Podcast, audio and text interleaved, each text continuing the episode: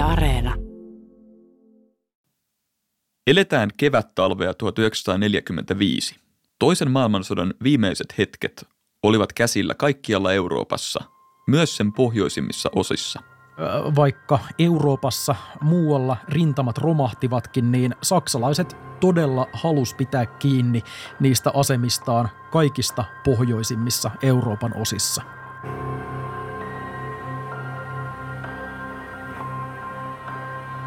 Muistaakseni 2013 vuonna metalli harrastajat oli löytänyt saksalaisten räjähtämättömiä ammuksia muutaman sadan kilon edestä ja roudannut ne autotalliinsa Kemissä ja ruvennut purkamaan niitä sitten siellä autotallissaan, jolloin yksi räjähti niillä käsiä ja toinen näistä harrastajista sitten kuoli ja toinen haavoittui pahasti siinä.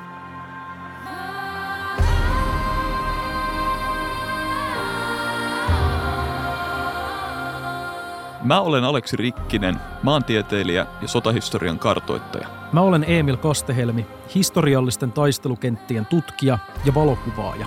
Olemme vuosia kartoittaneet saksalaisten linnoituksia Lapissa, ja nyt on aika syventyä toisen maailmansodan tapahtumiin pohjoisessa. Tämä on arktisten sotien kaiut.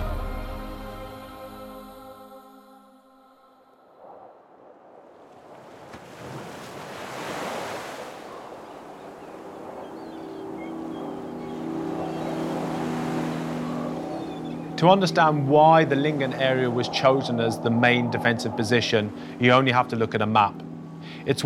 Ymmärtääkseen, miksi Lyngenin alue valittiin pääpuolustusasemaksi, riittää, että katsoo karttaa. Siinä kohtaavat kolme rajaa, Suomen, Ruotsin ja Norjan. Maakaistalle on vain noin 40 kilometriä leveä. Siitä eteenpäin on Lyngenin niemimaa ja Lyngenin alpit. Se toimii ikään kuin merestä kohoavana muurina. Se on vaikuttava ja hyvin helposti puolustettava maa-alue, jonka saksalaiset voisivat pitää suhteellisen pienellä joukolla. Lyngen linjan maantiede tekee siitä selvän ja helpon valinnan kenelle tahansa, joka haluaa estää minkäänlaisen etenemisen Norjan kautta. Siinä kuulemme sotilasasiantuntija Simon Orchardia.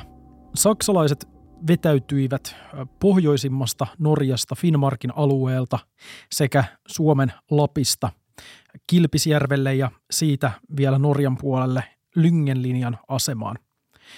Everstiluutnantti EVP Olli Dahl, minkä takia saksalaiset halusi jäädä juuri Lyngen linjalle asemiin ja minkä takia he kokivat, että tätä pohjoistakin Norjaa kannatti vielä tässä vaiheessa puolustaa? Ainoa tukikohta-alue, joka Ranskan rannikon lisäksi, kun se menetettiin, jäi jäljelle, oli Norjan koko pitkä rannikko.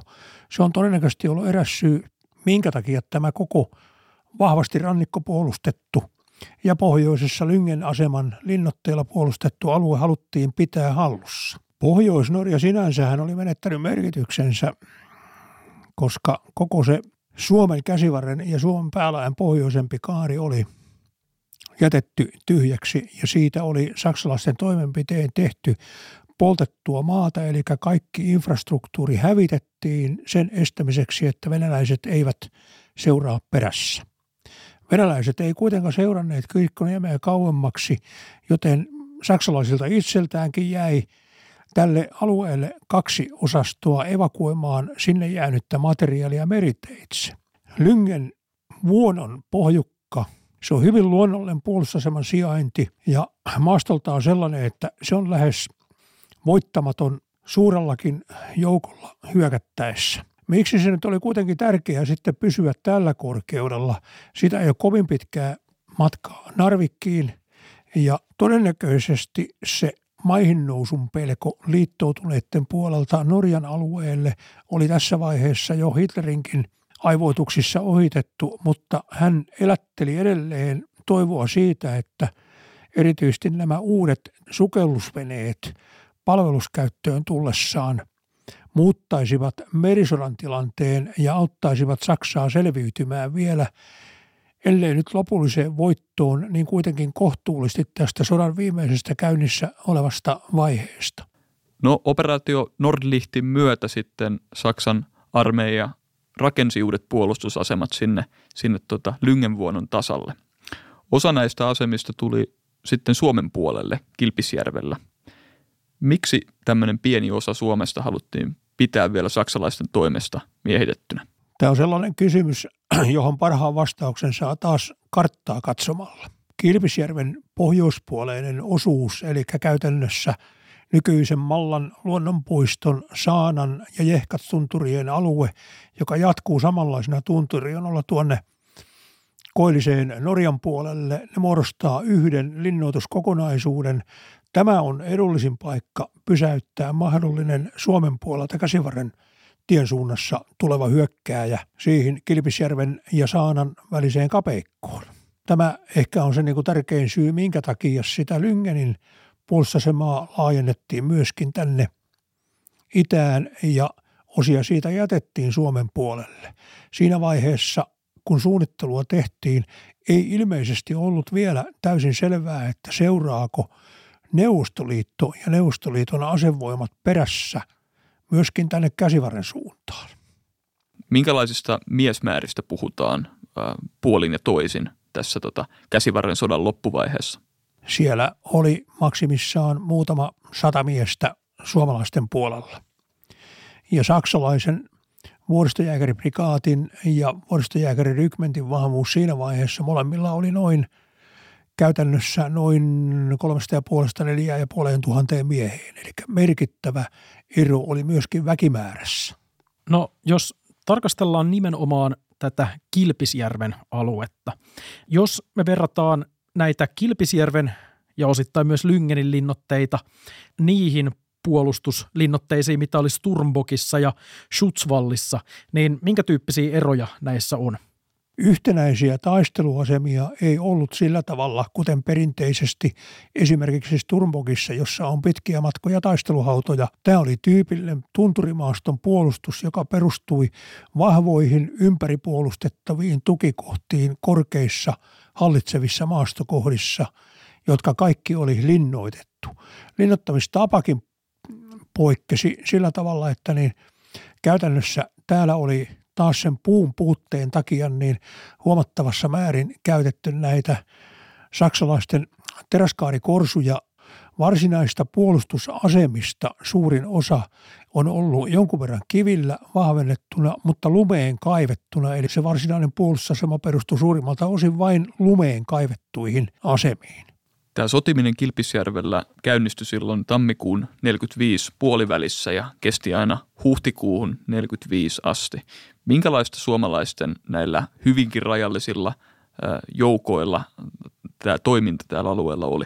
Suurin osa siitä muodostui näistä aktiivisista partio tehtävistä partiotoiminnasta, tähystämisestä ja jonkun verran aktiivisella toiminnalla muun muassa näiden saksalaisten etuvartioasemien ja erilaisten majoituksien väijyttämisestä soluttautumalla sinne saksalaisten ryhmitykseen, suorittamalla tuliylläkkö ja sen jälkeen häipymällä taas takaisin omalle puolelle. Ja näitä ylläköitä toteutettiin kyllä molemmin puolin, eli myöskin saksalaiset oli tässä kohtuullisen aktiivisia. Kertaakaan he eivät yltäneet sinne suomalaisten keskeisille ryhmitysalueille, mutta suomalaisia partioita vastaan kyllä suoritettiin aktiivisia yllätyksiä, jossa myöskin suomalaiset kärsivät saksalaisten väijytyksiin jouduttuaan joltakin osin suuriakin tappioita. Viimeiset suomalaiset, jotka jäi sotavangeiksi, niin hehän juurikin jäi vangeiksi Kilpisjärvellä silloin tota, kevät-talvella 45. Mitä tässä partiokahakassa tapahtui? Se oli juuri tämmöinen tyypillinen tehtävä. Tehtävänä oli tiedustella ja selvittää siellä suurin piirtein Saanatunturin koillispuolella saksalaisten asemien sijaintia niillä korkeilla kumpareilla ja muutaman siinä Norjan ja Suomen rajan tuntumassa olevan etuvartioaseman ryhmitys ja tehdä aktiivinen ylläkkö, mikäli sellainen onnistuisi. Näin tehtiinkin kuuntelutiedustelulla. Partio paljasti muutaman saksalaisten ryhmityksen, merkitsi ne kartoilleen ja sen jälkeen suoritti kahteen osaan jakautuneen tuliylläkön saksalaista kenttävartiota vastaan. Tuliylläkkökin vielä onnistui ja molemmat partion osuudet pääsivät menestyksekkäästi irti. Ja sen jälkeen, kun se partio irtautui, He totesivat hetken kuluttua, että saksalainen jäljitysosasto on jäljillä. Ja saksalaiset hiihtivät sen partion kiinni. Siinä syntyi parikin eri taistelua, jossa yhteydessä sitten suomalaiset jäi alakynteen ja vain osa siitä pääsi takaisin Suomen puolelle. Osan tästä partiosta kaatuessa, osan haavoittuessa ja näiden saksalaisten käsiin jääneiden haavoittuneiden muodostaessa sitten niin tota, käytännössä oikeastaan Lapin sodan viimeiset saksalaisten käsiin joutuneet sotavangit. Oliko tästä tietoa, että mitä näille sotavangeille sitten kävi? Ainakin saksalaiset hyödynsi heitä propagandassaan, nimittäin ainakin kansallisarkistosta löytyy lentolehtisiä, joita saksalaiset on sitten pudottanut suomalaislinjoille, missä on valokuvia näistä sotavangeista ja heidän todetaan olevan hyvässä kunnossa sitten Narvikin lähestöllä sotavankileirillä. Niin siitähän on kai vähän eriäviä mielipiteitä, että miten hyvässä kunnossa siellä sotavankeja sitten lopulta oikeasti pidettiinkään enää tässä vaiheessa sotaa. Joo, sen, sen suomalaisten silloin taistelukertomuksen mukaan laskemat tappiot, joista ei ollut tietysti tietoa, että ketkä oli kaatuneet, ketkä oli haavoittuneet, ketkä oli jääneet ehjinä saksalaisten käsiin, niin tota, laskettiin yksi upseeri, yksi aliupseeri ja 12 miestä. Eli niitä pakoonhiihtäjiä, jotka pääsi saksalaisten jäljitysosastoa pakoon, niin niitä oli vain jokunen mies.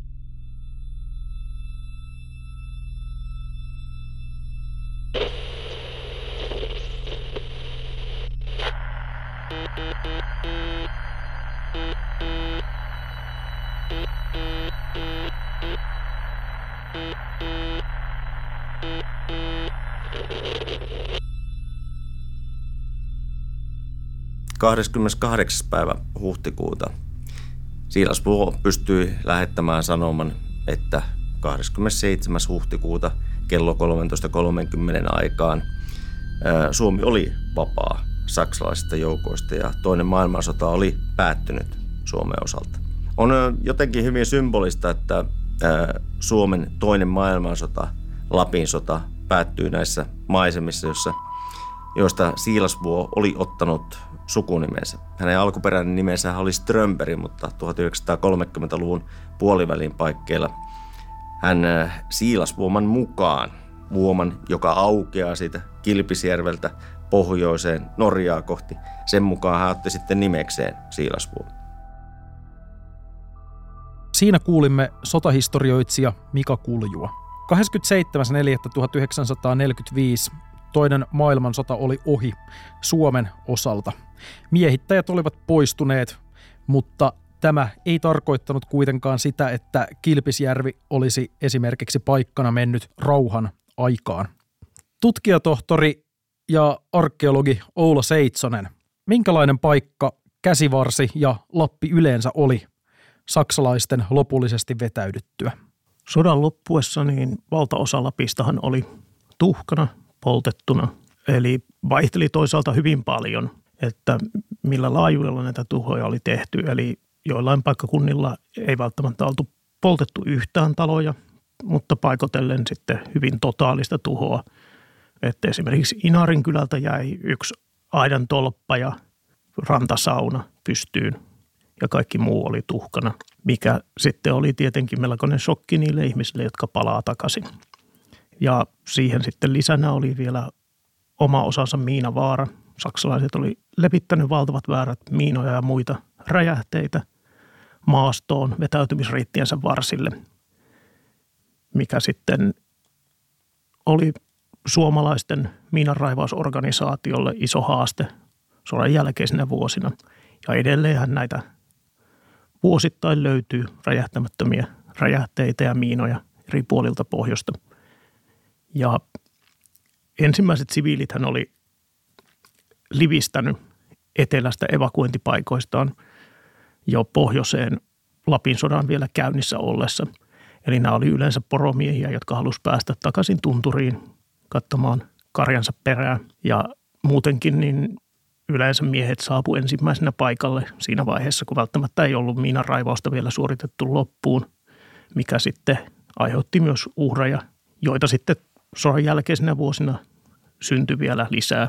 Ja myöskin poroja meni hyvin paljon monin paikoin miinoihin. Miinavaara taisi olla konkreettisin kuitenkin ihan heti sodan jälkeisinä kuukausina ja niinä muutamana vuotena, vuotena heti, heti sodan päätyttyä. Eikö suuri osa uhreista tuli tietenkin ihan tässä ensi vaiheessa? Joo, eli suomalaiset rupesivat raivaamaan välittömästi sitten miinoja ensin näiltä pääasiallisilta reiteiltä ja sitten sitä mukaan kun ehittiin niin laajemmilta alueilta. Mutta vielä sitten 50-luvun lopullakin niin menehtyi ihmisiä miinoihin paikotelle ja muihin räjähteisiin. Ja sodan jälkeen lasten leikit monesti oli sitä, että leikiteltiin käsikranaateilla tai hyppymiinoilla, joita löydettiin maastossa, eli sekin oli aika riskaapelia touhua. Näin kävi esimerkiksi omalle isoisälleni tuolla, tuolla Vikajärven suunnalla, eli muutama vuosi sodan jälkeen jonkunlaisessa hieman epäselvät olosuhteet kuitenkin.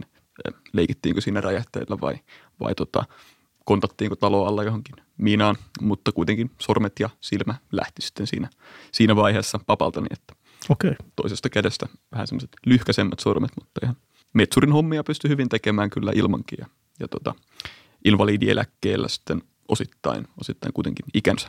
Joo. Tällaisten konfliktien jälkeen taitaa korostua uhrit näissä lapsissa, että, että moni, moni nimenomaan leikeissä ja muissa sitten, sitten tota, haavoittuu tai, tai kuoleekin, kuoleekin, kun alueelle palataan.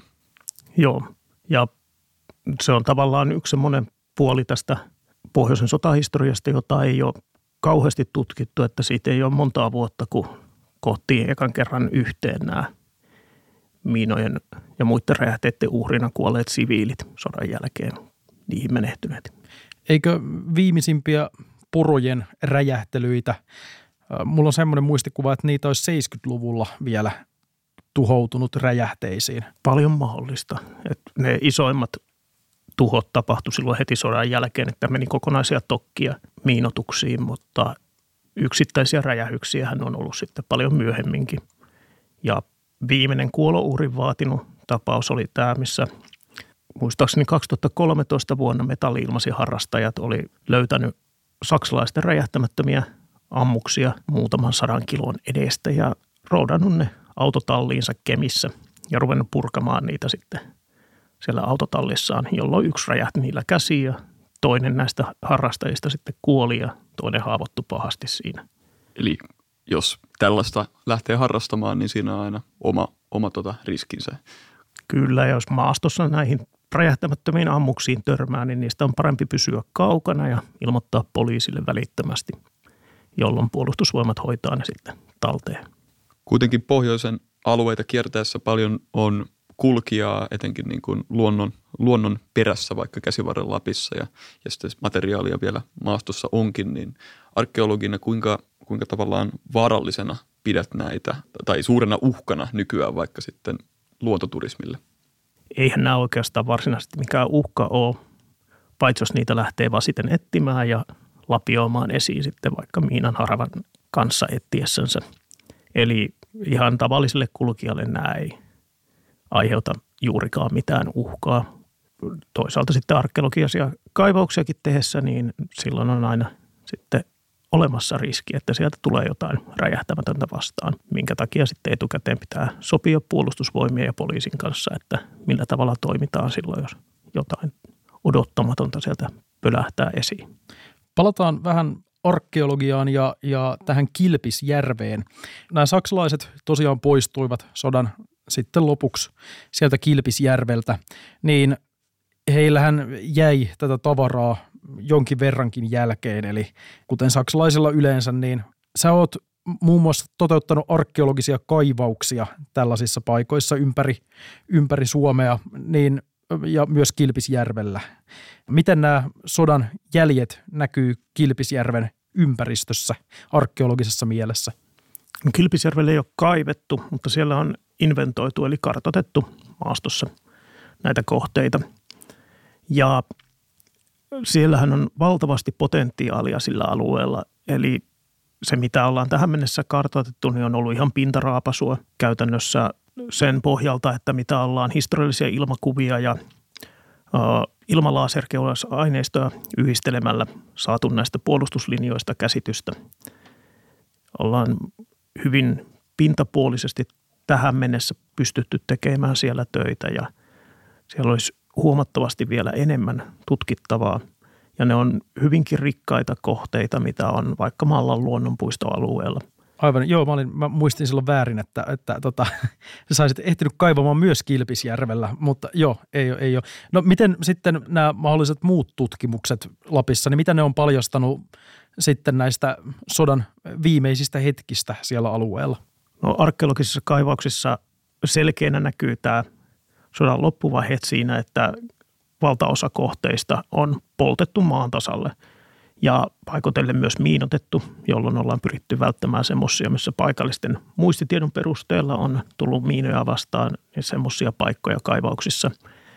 Ja tähän sodan loppuvaiheisiin liittyy sitten monin paikoin, että on, löytyy isoja roskakuoppia, joita on käytetty siihen materiaan tuhoamiseen, vaan siinä vaiheessa, kun on vetäytty Suomesta. Eli kaikki, mitä ei ole pystytty ottamaan mukaan, niin on poltettu, hajotettu, ettei suomalaiset joukot ja venäläiset joukot mahdollisesti niin olisi päässyt niitä hyödyntämään. On paljon huhuja liikkunut varsinkin paikallisten keskuudessa tämmöisistä, että saksalaiset tuhosivat arkistojaan liittyen muun muassa sotavankeihin, mutta muihinkin asioihin vetäytyessään. Oletteko te tällaisista löytänyt todisteita kaivauksissa? Joo, varsin usein löytyy esimerkiksi mappien rautaosia näistä polttokuopista, jotka liittyy tähän viimeisiin vaiheisiin. Eli selkeä viite siihen, että niitä arkistoja on oikeastikin tuhottu ja niitä monin paikoin on tullut vastaan. Dokumentaation tuhoaminen ei välttämättä tarkoita yksiselitteisesti sitä, että siellä on vain sotarikoksia koskevat paperit, jotka palaa, vaan varmaan ihan perusmenetelmänäkin paperit on pistetty palaamaan, kun on lähetty pois, niin kuin vissiin kaikki muukin, jos on ollut aikaa. Joo, eli sehän ei mikään pelkästään vankeihin liittyvä toimenpide ole ollut tämä arkistojen tuhoaminen, että sitä on muillakin paikoilla tehty.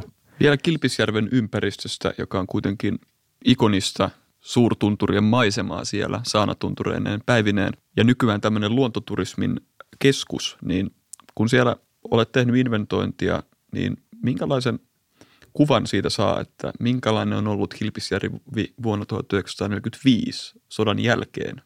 Kilpisjärvihän on nykyisilläänkin hyvin pieni paikkakunta, eli vajaa sata vakiasukasta, mutta 45 talvella, niin 44-45 talvella, siellä on käytännössä kuhissu väkeä verrattuna nykyiseen.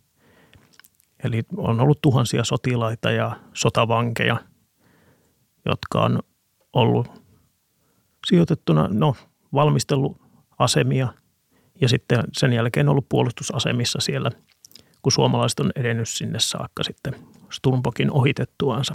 Sitten sodan jälkeenhän sinne suomalaiset jäi melko pitkäksikin aikaa, eli saksalaiset vetäytyi toki sinne Norjan rajan yli, mutta sitten suomalainen sotilasosasto jäi vielä kuukausien ajaksi Kilpisjärvelle äh, milloin mihinkin tehtäviin. Joo, ja siinähän oma värinsä on tullut siitä, että ollaan kolmen valtakunnan rajalla, jolloin siinä on ollut sekä ruottalaisia että norjalaisia toimijoita myöskin mukana tällä alueella, koska ollaan täysin rajan pinnassa joka suuntaan siinä.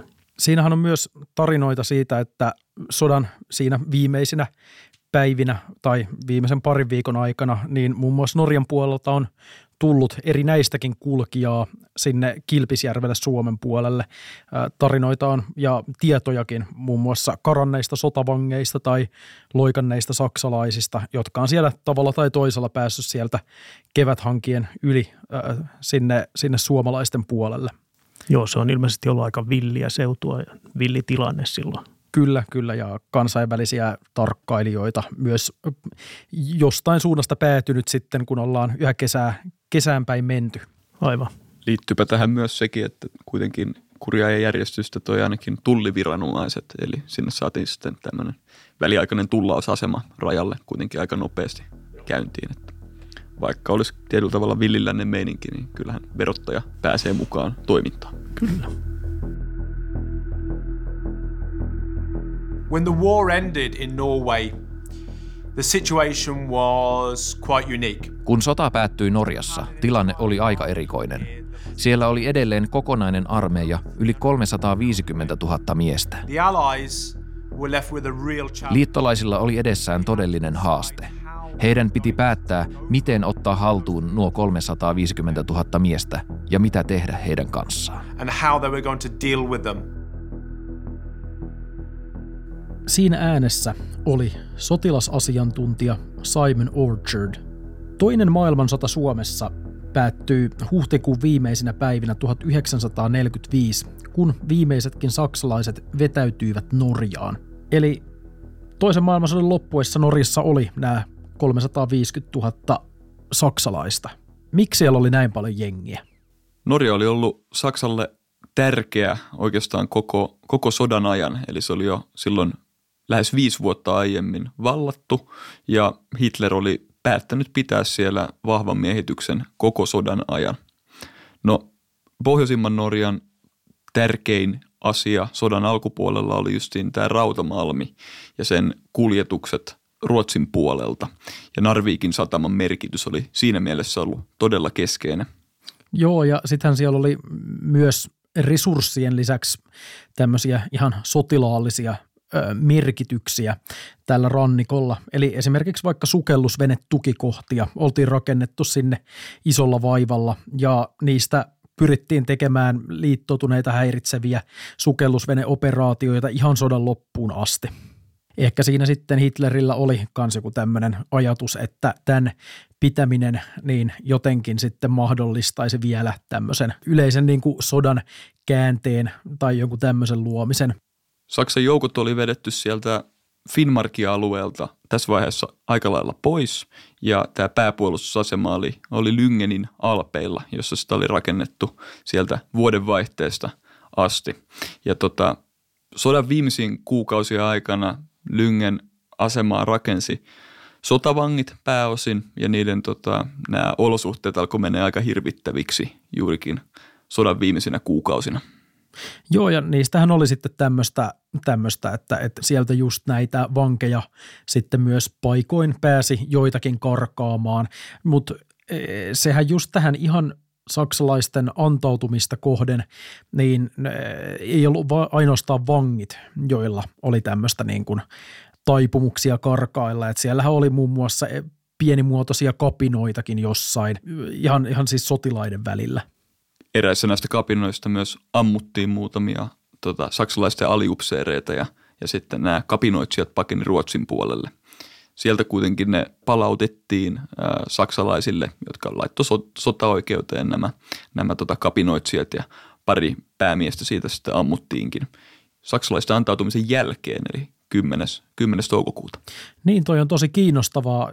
No ensinnäkin tämä kertoo just siitä, että sen jälkeen kun saksalaiset vetäytyivät Norjaan Suomesta, niin on ollut tämmöistä selkeästi aika niin kuin epävakaata mm, heilläkin jo, että ei ole ollut mikään tämmöinen täysin rautaisen preussilaisen kurin Wehrmacht enää kyseessä, vaan tämmöinen loppusodan organisaatio, jossa selkeästi jo valvontakin petti paikoin sotavankien ja, ja myös omien joukkojen osalta. Ja toi on tosi kiinnostavaa siis se, että vielä sodan jälkeenkin on tavallaan tämmöisistä asioista tehty teloituksia. Sodan vääjäämätön loppu kuitenkin tuli siinä toukokuun alkupuolella 1945 ja sitä myötä myös Saksan joukot Norjassa antautui. Mutta Norjassa poikkeuksellisesti kuitenkin tämä Saksan maavoimat eli Wehrmacht pysyi toiminnassa ja säilytti komentoketjunsa vielä antautumisen jälkeenkin. Niin, tässä oli taustalla semmoinen erikoinen tilanne, että kun liittoutuneet oli kuitenkin aika kiinni siellä Euroopan muissa osissa, joissa tätä sotaa oli, oli käyty ja siellähän oli valtavia saksalaisosastoja, jotka sitten antautui myös, niin täällä Norjassa jossa ei ollut samalla tavalla tämmöistä liittoutuneiden presenssiä, niin ei yksinkertaisesti ollut joukkoja, joilla vangita 350 000 sotilasta. Tämmöistä kykyä ei vaan yksinkertaisesti ollut, joten sitä ei voitu tehdä, joten Wehrmacht jatkoi olemassaoloaan tietyllä tapaa sellaisena kuin se oli. Tämä korostuu etenkin Norjan näillä pohjoisimmilla alueilla, joka on karua ja siellä ei kuitenkaan pysytä – pystytä elättämään mitenkään tämmöistä suurta miehitysarmeijaa ilman sitä huoltoorganisaatiota, mikä, mikä armeijalta löytyy ja muuta. Se on myös niin kuin oikeastaan tietyllä tavalla vääjäämätöntä, että heidän täytyy säilyttää se organisaatio, mikä oli, jotta, jotta tota, he ei olisi nääntynyt sinne puolustuslinjoilleen niin, niin, ja sitten muutenkin kun miettii, että se on jo vaikkapa norjalaisten siviilien kannalta aika keskeinen turvallisuuskysymys, että 350 000 turhautunutta, väsynyttä saksalaissotilasta, joilla on myös vaikka oseistus vielä jäljellä, niin että tämmöiset tyypit jotenkin pysyy tavallaan osana jotain kontekstia, koska jos ne olisi kaikki lähtenyt sinne ympäriinsä vaan haahuilemaan, eikä mikään tavallaan olisi sitä joukkoa pidätellyt, niin tuota, se olisi ollut myös siviileille oikeasti erittäin vaarallinen, vaarallinen tilanne, koska siellähän olisi sitten ollut paljon mahdollista, että siellä olisi alkanut erinäiset rikokset ja ryöstelyt sit siinä tilanteessa. Toisaalta tämä toimii myös toiseen suuntaan, eli saksalaisen miehityshallinnon alaisuudessa olleet siviilitkin oli varsin kaunaa kantavia varmasti saksalaisia kohtaan. Ja tämän johdosta saksalaisjoukkojenkin tuli, tuli säilyttää tietty, tietty tota, kyky itsepuolustukseen, eli muun muassa kivääreitä ei todellakaan jäänyt jokaiselle saksalaissotilaalle, mutta tietylle yksikölle määritettiin tietty määrä, tietty määrä niin kuin näitä kevyitä aseita itsepuolustustarkoituksiin. Toki tykit ja panssarit ynnä muut raskas aseistus koottiin sitten pois hyvinkin nopeasti ylipäänsä tämä saksalaisten sotilaallinen toimintahan jatkui melko pitkäänkin. Et esimerkiksi vielä siinä reilusti yli toukokuun puolen välin, niin suomalaiset ilmoittaa, että he on vaikka nähneet tämmöisiä saksalaisten hiihtopartioita vielä liikkeellä. Eli, eli selkeästi täällä pidettiin ihan, ihan lähes sota-aikainen toiminta, varsinkin näillä pohjoisimmilla alueilla, ainakin paikoin osittain vielä pystyssä. Onko sulla kuvaa siitä, että miten tämä toteutui käytännössä, tämä Saksan asevoiman antautuminen sitten täällä pohjoisella alueella? No sehän vaihteli vähän paikoittain, että tietysti etelästä, niin tämä eteläisemmästä Norjasta se ö, alkoi ja sitten siirtyi, siirtyi sinne pohjoisemmille, koska täällä oli pohjoisessa kuitenkin huonompi, huonompi infra ja vaikeammat olosuhteet, joten se myös hieman vaihteli, että minkälaisissa olosuhteissa niitä saksalaisia pidettiin. Et mä oon seulonut vaikka näitä vanhoja norjalaisia uutisfilmejä – kyseiseltä ajalta. Niissä näkyy, että osa saksalaisista on selkeästi ollut aika tiukankin liittoutuneiden valvonnan alla vähän tämmöisissä niin kuin aidatuissa parakkialueissa, mutta sitten ilmeisesti on myös ollut tilanteita, jossa nämä saksalaiset on päässyt liikkumaan ja toimimaan hieman vapaammin. Mun mielestä kiinnostava piirre tässä siinä, että Wehrmacht sai toimia Norjan alueella, on ehkä se vertaaminen siihen tota, Norjan nukkehallitukseen. Wittgen Quislingin hallitus kuitenkin kaatui käytännössä samana päivänä, kun Saksa antautui ja hän joutui sitten aika nopeallakin aikataululla tuomiolle tästä tota, niin kuin poliittisesta roolistaan Saksan, niin. Saksan niin kuin lakeijana. Niin kyllä, kertoo myös ehkä kans jotain norjalaisten siitä asennoitumisesta tähän Quislingin, Quislingin hallitukseen ja miten kova inho sitä kohtaan norjalaisilla oli – tähän Saksan asevoimien toimintaan antautumisen jälkeen liittyy aika paljonkin tämmöisiä kiinnostavia yksityiskohtia vaikka palkitsemisen suhteen. Joo, uniformuista, niin siitä tuli käsky, että niistä on poistettava muun muassa hakaristit. Eli mikäli katsotaan kuvia saksalaisista Norjassa tämän antautumisen jälkeen, niin hakaristit on, on pois, vaikka uniformujen takeissa olleista kotkista, niin ne on, ne on poistettu. Ja sitten myöskään ei saanut käyttää arvomerkkejä, joissa oli hakaristeja. Eli ne oli, ne oli piilotettava.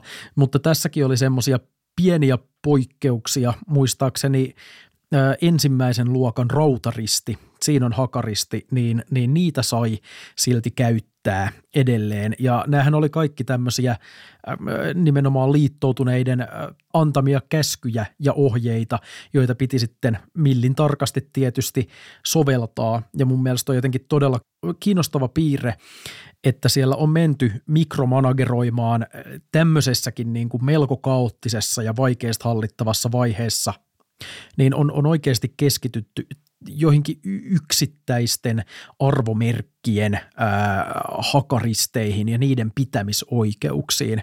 Se kertoo ehkä jostain tämmöisestä tietynlaisesta sotilasteatterista, mikä siihen aikaan oli ja en tiedä, olisiko enää. Niin, ehkä siinä on semmoinen ajatus näillä tota, Briteillä tai liittoutuneilla, jotka siinä on kuitenkin niin kuin, tota, jonka valvonnassa kaikki tapahtuu, että he laittaa jonkunlaisen niin kuin pisteen iin päälle siinä mielessä, että, että saadaan tota, näytettyä se, että me oikeasti hallitaan tätä tilannetta.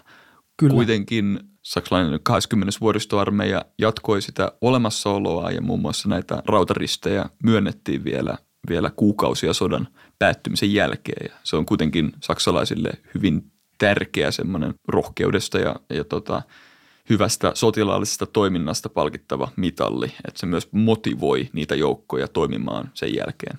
Tämä Saksan armeijan olemassaolo, niin sitä antautumisen jälkeen, niin sitähän voi seurata tämmöisen niin kuin byrokraattisen jalanjäljen kautta, eli, eli tota, paperityö jatkuu esikunnissa samaan malliin kuin aiemmin, ja nämä arkistot löytyy sitten nykyään Norjan kansallisarkistosta.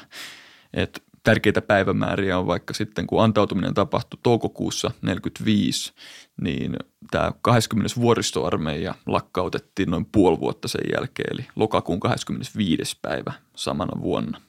Niin, ajatellaan, että se on pysynyt noin, noin puoli vuotta olemassa ja sitten taas itse Wehrmacht Norjassa äh, lakkaa olemasta äh, vasta noin kesällä 46 eli siis yli vuosi sodan loppumisen jälkeen. Et siinä voi miettiä, että, että viimeiset toisen maailmansodan aikaisen natsisaksan maavoimien viimeiset jäänteet lakkasivat olemasta vasta kesällä 1946. Kuitenkin lopulta syynä sille, että tämä Saksan asevoimien toiminta jatkuu näinkin pitkälle Norjassa, niin siinä on eittämättä takana se, että liittoutuneet halusivat myös hyödyntää tätä saksalaista, no sotavanki tai sitten antautunutta työvoimaa erinäisissä toiminnoissa. Yksi näistä oli miinan raivaus. Koska saksalaiset oli, kuten Suomenkin maaperää, niin, niin Norjaa miinoittaneet erittäin runsaasti, niin saksalaisjoukkoja käytettiin sitten näiden, näiden tota, miinotusten raivaamiseen.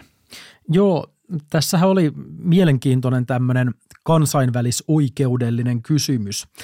Eli saksalaisjoukot, ne ei ollut varsinaisesti sotavankeja tässä tilanteessa, koska niillä oli vielä se armeija tietyllä tapaa tai tämä maavoimat vielä pystyssä Norjassa, niin niille tuli vähän tämmöinen epämääräinen status, joka oli jotain sieltä ehkä ö, antautuneen sotilaan, sotavangin ja vielä ö, siinä sotilaallisessa yksikössä toimivan ö, sotilaan välillä. Periaatteessa sotavankejahan ei saisi käyttää miinanraivaustoimintaan, mutta saksalaisia käytettiin, koska teknisesti ottaen he ei näitä sotavankeja ollut. Ja tämähän ei ollut vain Norjassa toteutunut asia, vaan, vaan se oli yleisemminkin liittoutuneella, muun muassa Tanskassa ja Ranskassa sitten ihan yhtä lailla, lailla tätä, tätä antautunutta ö, saksalaissotilasta käytettiin samantyyppisissä tehtävissä – Norjassa tämä tota, toiminta saatiin päätökseen aika lailla syksyyn 1946 mennessä, eli puolessa toista vuodessa. Tilastojen mukaan noin 300 saksalaissotilasta kuoli tässä, tässä toiminnossa ja hieman suurempi määrä sitten haavoittui. Toisaalta on kiinnostava ajatus tässä mielessä, että miten, miten tota, tämä operaatio onnistui kuitenkin aika lyhyessä ajassa verrattuna vaikka sitten Suomen miinanraivaukseen, jossa meni pitemmän aikaa ja sitten myös näitä niin kuin siviiliuhreihin painottui se tota, miinoja aiheuttama, aiheuttama jälkipyykki. Niin, mutta se on toisaalta, kun voidaan pakottaa jotakin näitä omia miinojaan hyvin tuntevat sotilaat tekemään tätä miinanraivausta, niin, niin se näyttää sitten vähän erilaiselta. No Saksalaisia käytettiin miinanraivauksessa, mutta myös uudelleen rakennuksessa. Eli kun saksalaiset vetäytyivät sieltä pohjoisimmasta Norjasta eli Finnmarkin alueelta, niin nehän tuhos käytännössä aivan kaiken, vähän samaan tapaan kuin monissa paikoissa Suomenkin Lapissa. Vuoden 1945 mittaan yli 7000 saksalaista lähetettiin muun muassa Altan, Hammerfestin ja Porsangerin alueille. Saksalaisupseerit sai kantaa asetta näillä, näillä tota matkoilla ja nämä toimi niin kuin itse saksalaisten upseerien johtamina osastoina. Ja myöskin he muun muassa ilmoitti erikseen, että kuinka, minkälaisia osastoja he tarvitsevat huoltonsa järjestämiseen ja, ja tota, kuljetus, kuljetuskapasiteettia. Joten tässäkin näkyy se vielä, että saksalaiset toimi jälleenrakennuksessakin ihan oman sotilaallisen organisaationsa alla, vaikkakin eivät enää samalla tapaan aseissa ja itsenäisesti kuin aiemmin.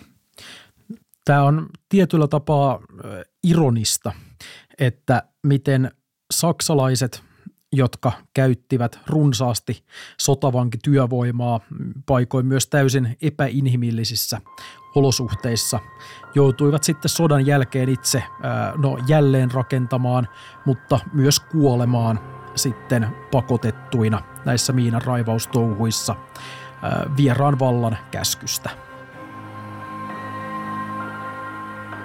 Toinen maailmansota pohjoisessa on ohi. Arktisten sotien kaiut näkyvät edelleen monin tavoin, niin nykypäivän suurvaltojen tavoitteissa kuin saksalaisten taakseen jättäminä jäänteinä metsissä ja tuntureilla. Näistä puhutaan seuraavassa jaksossa.